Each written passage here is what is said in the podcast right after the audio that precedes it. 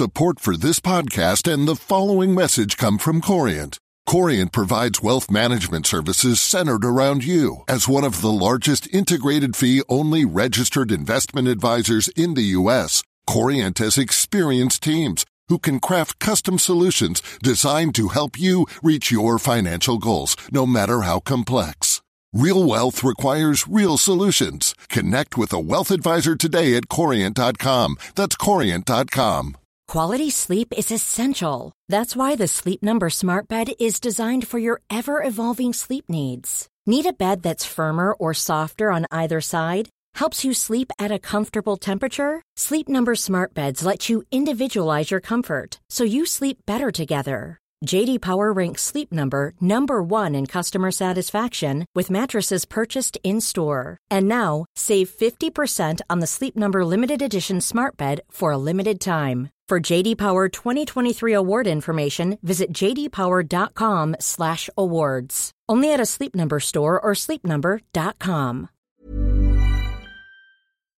It's been a week of shock and awe for UK investors. Wednesday started with an emergency interest rate cut from the Bank of England. Then new Chancellor Rishi Sunak delivered a budget full of emergency first aid measures to help workers, the self employed, and small businesses, especially, survive the corona crisis. But there was some very unexpected news for wealthy pension savers. Joe Cumbo and guests are here to talk about that, and also a doubling in the allowance for junior ISAs. But in the meantime, stock markets around the world continue to experience deep falls as central banks worldwide work out how on earth to respond to this crisis. Well, the best that we can offer you is Merryn Somerset Webb, who will be on the line later to give her take on events for investors. Welcome to The Money Show, the FT's weekly podcast on personal finance and investing. I'm Claire Barrett, FT Money Editor, bringing you all of this week's money news. Well, the big surprise in Wednesday's budget was news that the pensions taper threshold is to be relaxed, and by a lot more than expected, to help NHS doctors. But the move won't just benefit them, it will help public and private sector workers with an income of up to £200,000 a year save into their pensions now that tax restrictions are about to be lifted.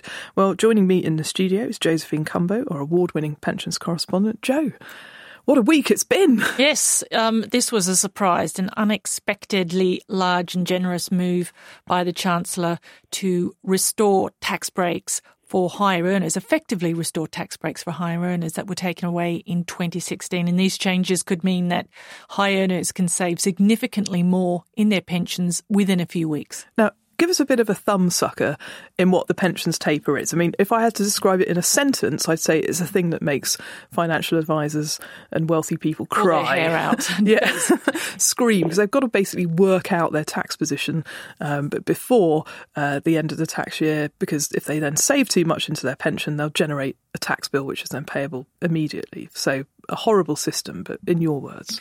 Well, I can give you a, a, a 20 second summary of, of the taper if I can. And uh, uh, readers, please sip into your coffee while I try and explain how this works because it is rather complex and you can understand why advisors and, and earners have been pulling their hair out about this taper basically. Now, currently there is a standard annual allowance, which everyone knows. It's how much you can put into a pension. £40,000 £40, a year. Now, in 2016, the Chancellor George Osborne uh, said too much tax relief has been taken by high earners, so we're going to start re- removing it. Instead of putting a cliff edge to say you can only save 10,000, he installed this tapered system. Now, bear with me for the next 40 seconds or so where I explain it. Now, currently, um, people will lose one pound of their annual allowance, which is the £40,000 for each two pounds of adjusted income above £150,000 until the annual allowance settles at £10,000 for people with adjusted incomes of £210,000 or more. Now, your head's already starting to explode. I can see No, it's right. so basically the more you earn over £150,000, the less you can save into your pension down to a floor of, of, of £10,000. Although you use that that term adjusted income. Yes. Now, this is what trips a lot of people up, so they don't know what that means. Well, there's another term as well. There's threshold income. No, there's I forgot two, about that one. There's, there's two tests to see if you qualify for the taper. The first is a threshold income of £110,000. And that means? if your how much your earnings are minus employer contributions into your pension. That's right. The second test was adjusted income of £150,000, which includes the value of any employer pension contributions. Basically, if you were earning less than £110,000, you didn't have to worry. But if you were earning over £110,000, you fell into scope of the dreaded taper, where you could start to see your annual allowance taper down to a floor of £10,000. What the Chancellor has announced is that these thresholds are going to rise by £90,000 each. Effectively, if you're earning less than £200,000, you don't have to worry about the taper anymore. You've been parachuted out of the taper problem. You're you have immunity. That's it. You're, you're free of, of, of having to worry about the taper. Well, this is quite a generous tax break for people who are high earners. And what it could effectively mean.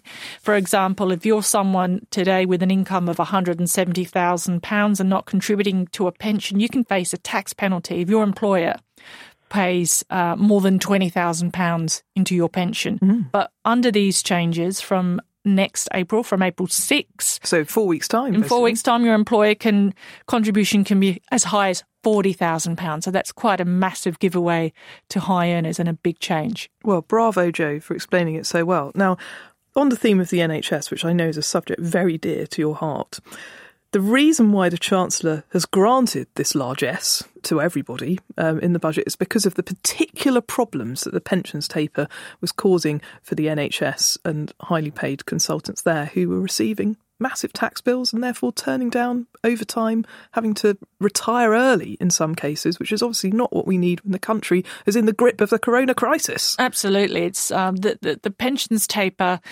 hit high earners, and the NHS has the largest concentration of high earners in any workforce in the country, and particularly it's hit senior hospital consultants and GPs.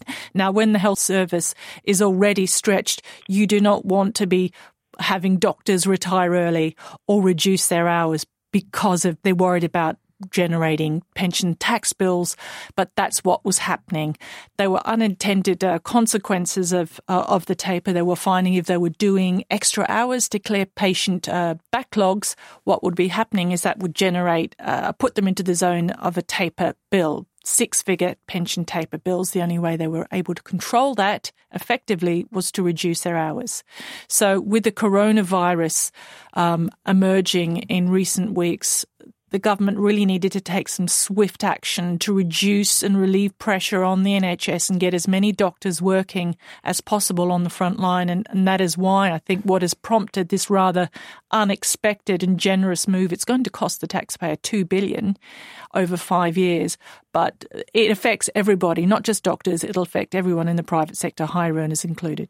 Okay, well, listening to me and Joe talk on the line is Christine Ross. Um, she is the client director at Handelsbanken and Wealth Management and a friend of FT Money. You've often been um, a, a, special budget expert for us on Budget Day. The virus has disrupted our travel arrangements this time, but we're glad to speak to you over the phone, Christine. What are your thoughts on the taper change of heart? Well, Claire, I think overall that whilst the Chancellor had an awful lot to focus on yesterday, there was a huge missed opportunity to simplify matters if there are any moans and upsets about pensions, it's the sheer complexity and, of course, the ever-changing landscape. Um, this, uh, the tapered annual allowance, as Joe has explained, is horrendously complicated, um, as much for advisors as for individuals trying to save in their pensions. And I think a key issue um, that many miss is that when adding up the income for our pensions, we always think about our earnings um, and any other top ups, bonuses, or other profit shares we might receive. But of course, in calculating income for this, we have to look at all of our other savings income as well. Maybe some have rental properties where the income just will not be known in advance. So it's incredibly welcome to have such a high uplift of 90,000 to these two thresholds but I just wish it had been done away with and there was some other mechanism to restrict tax relief overall. I think some accept that tax relief may need to be restricted in some quarters, but this is a very convoluted way of doing it. Well, could it bring pension savings back from the brink um, for you know the hundreds of thousands of wealthy people who will now have this enlarged threshold and can now save more than ten thousand pounds into a pension again. Yes, I think that it will um, allow many more people to start pension saving again, and uh, importantly, those who sometimes receive matched contributions from their employers if they put a bit extra in themselves.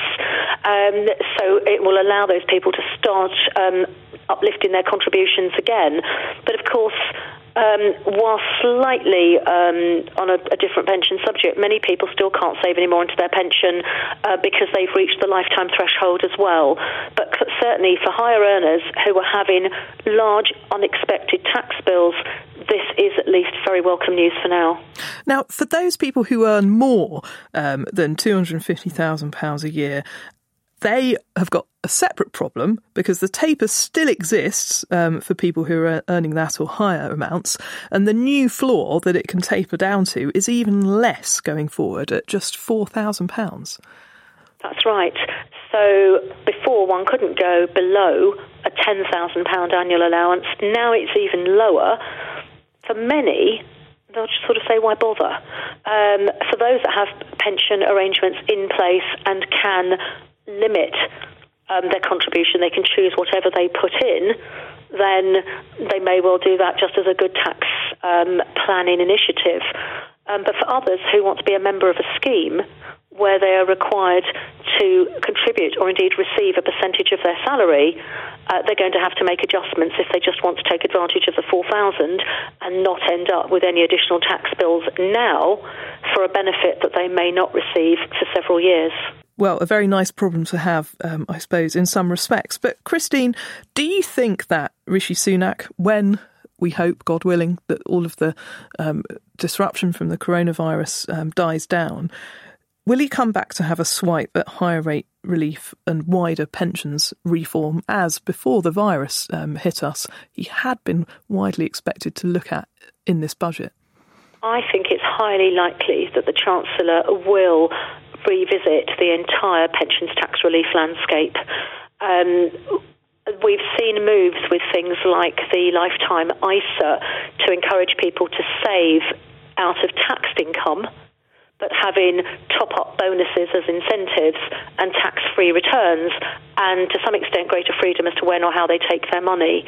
Um, I do see a move in that direction, and I believe um, the whole question of tax relief will be addressed in the future.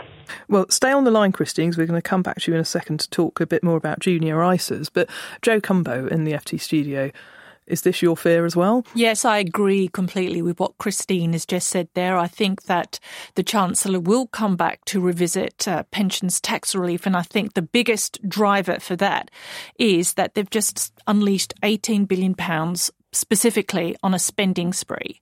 Now, that's going to put a lot of pressure on, on, the public finances, and where are they going to recoup uh, that down the line? High rate relief, I don't believe, is out of the danger zone. I, I think that they will revisit this area within the next 12 months or so.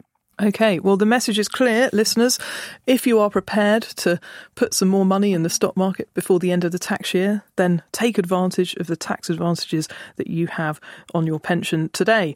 In the words of one reader, one of our winning stock picking competition winners who visited the FT last week, he said, I rang my advisor a few weeks ago because my pension fund was nudging up past the annual allowance of around a million pounds, and I wanted to know what he thought I should do.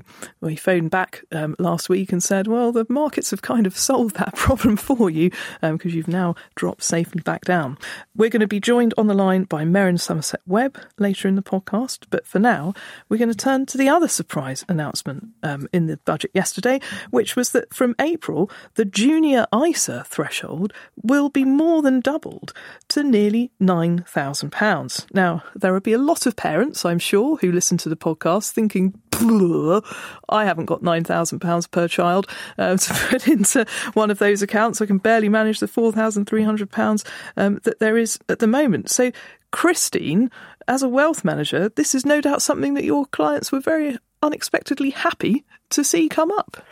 I think many will be very pleased to see such a large increase in the junior ISA limit, um, and not just parents, but potentially grandparents who contribute, um, where these funds can be used for all sorts of long-term uh, needs, university fees, and even earlier than that, possibly school fees, or just generally to help young people onto the housing ladder if indeed the funds are available for them to save.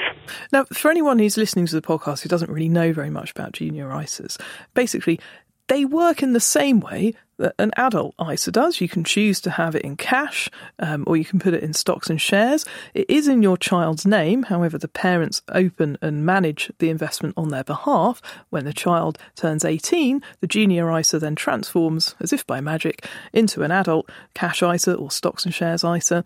And at that point, it's the child's um, decision whether to take money out, keep it invested. Now, that, Christine, puts off a lot of parents. Does indeed.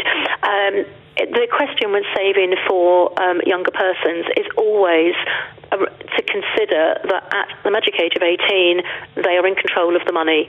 And I still do have many clients that each year do fund their children's ISAs in full, and indeed, in some cases, continue to do it for them when they've reached 18. Um, but there is that realization that they will have control, which, with this new allowance, will be an even more sizable pot of money in a few years' time.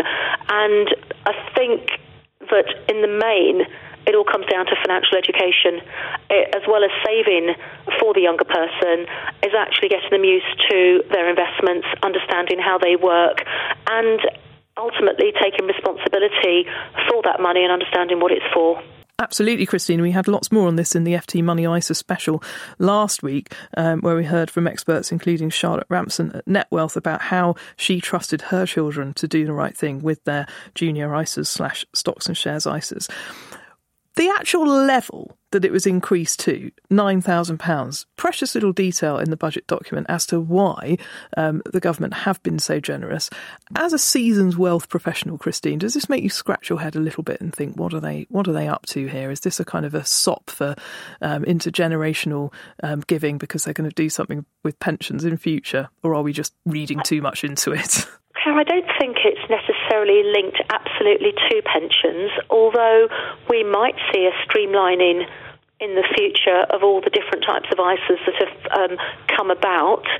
Um, and by giving a meaningful allowance for those who can afford to save for younger generation, it is helping to build up a pot of money early on possibly to help onto the housing ladder or for other purposes. I haven't linked it to anything in particular, but it is a rather unusual move to double such an allowance at this time. As a result of the increase, I mean, do you think that Junior ISA, despite the worries of parents, could potentially become an alternative to a family trust set up for some families? I'm not sure that funding a junior ISA will necessarily replace the family trust, although it can be far more tax efficient. Of course, it doesn't have the control mechanism that a trust has after a child reaches age 18. But I do think that these allowances will be taken up by many and will be very welcome. Well, thanks very much there. Christine Ross, Handelsbanken Wealth Management, and Joe Cumbo, the FT's pensions correspondent. We have a wealth of content in the FT Weekend newspaper, which is available on Saturday and Sunday from all good news agents, and online, ft.com slash money, taking in coverage of the budget and also coverage of the Rocky Week on markets this week. So we'll turn now to Merryn Somerset Webb. I should say we're recording this on Thursday afternoon. Lots um, obviously happening on the markets, um, probably more happening as we're in the studio down here, but we've already seen mayhem on US markets today, and obviously the ECB becoming the latest central bank trying to do something to stop the rot. Merryn, what is your first take on everything that's been happening this week? Well, definitely mayhem speaking on Thursday afternoon, you know, the markets uh, have fallen of 9% on today. The FTSE is currently down more than 9%. So it's a hell of a day, and an awful lot of people will have never seen or felt anything like this. You know, the, the worst day, of course, in, in living memory was uh, 1987 when uh, the US market fell 22% in a day, and that, was that was Black Monday. So we haven't had a day quite that bad, but all in all, the, the full fall has taken us very, very firmly into bear market territory. And what we've seen from the central banks, we saw it in the UK yesterday and we've seen it in, in Europe today, that central banks can't make this go away. This is not a financial crisis. It's not like 2008. You can't throw money at it. You can't you can't increase demand from um, an entire world who's slightly too frightened to leave their sofa to leave their sofa by by cutting interest rates or that kind of thing. What you can do smooth the process. And that's what we saw in the UK budget yesterday. A lot of attempts to offer companies and people financial bridges to get them to the other side of this crisis. And that's the key bit the other side of this crisis. We don't know quite how long it will be, but what we do know is that it's not a financial crisis. So what it does is it affects the economy. And the question is, how much smaller is the economy when we get to the other side, whenever that is? And that's something, of course, that we just don't know.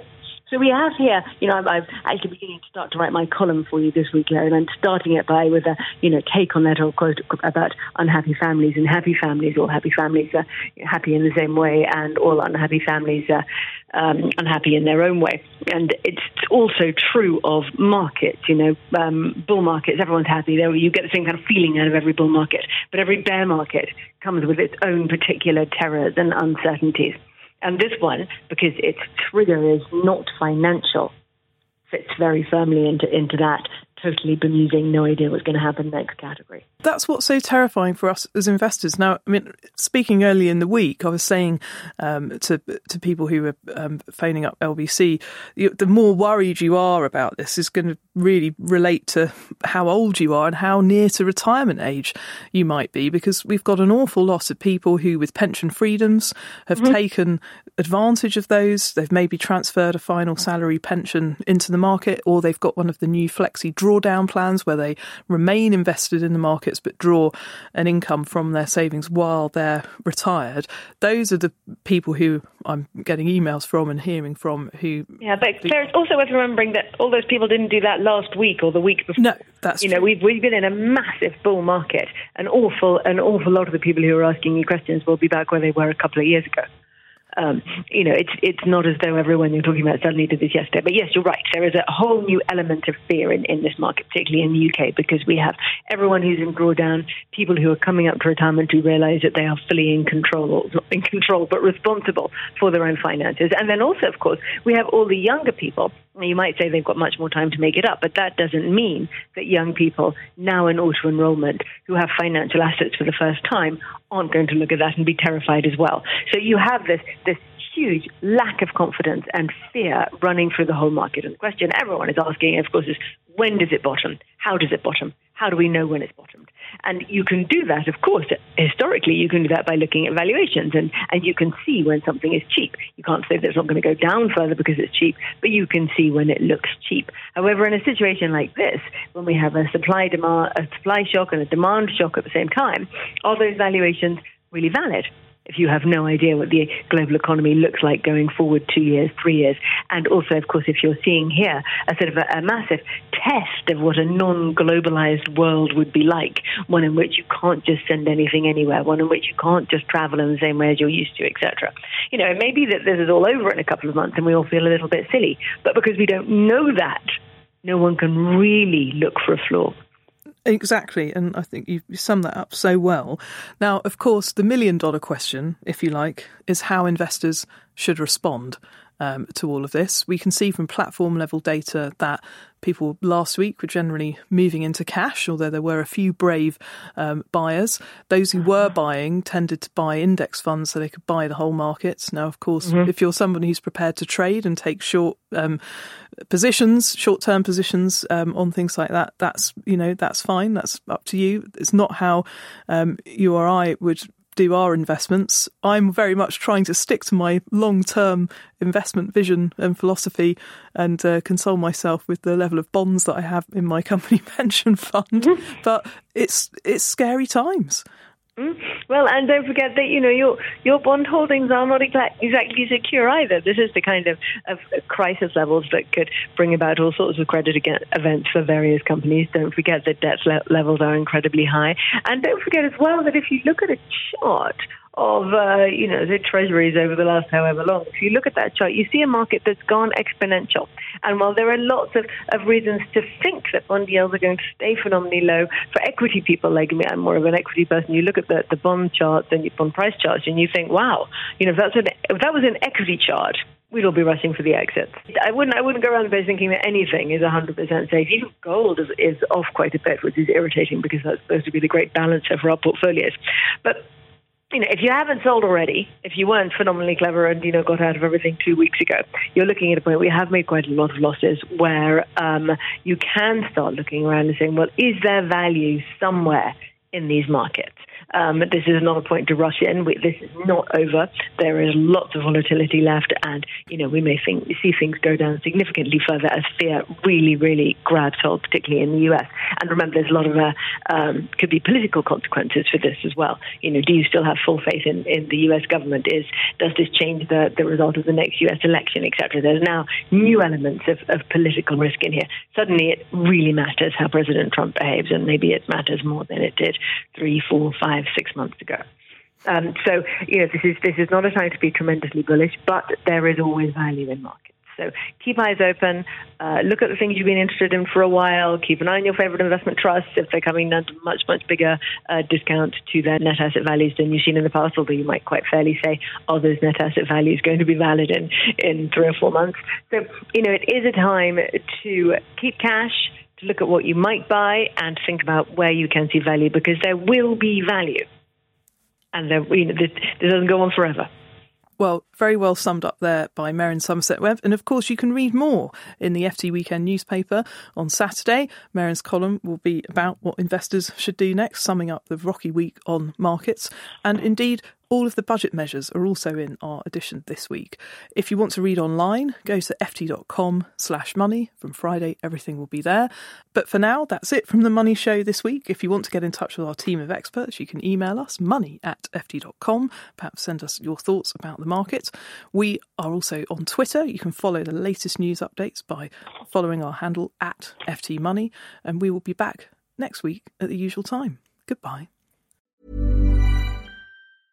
Imagine the softest sheets you've ever felt. Now imagine them getting even softer over time. That's what you'll feel with Boll and Branch's organic cotton sheets. In a recent customer survey, 96% replied that Boll and Branch sheets get softer with every wash. Start getting your best night's sleep in these sheets that get softer and softer for years to come. Try their sheets with a 30-night guarantee. Plus, get 15% off your first order at bollandbranch.com. Code BUTTERY. Exclusions apply. See site for details.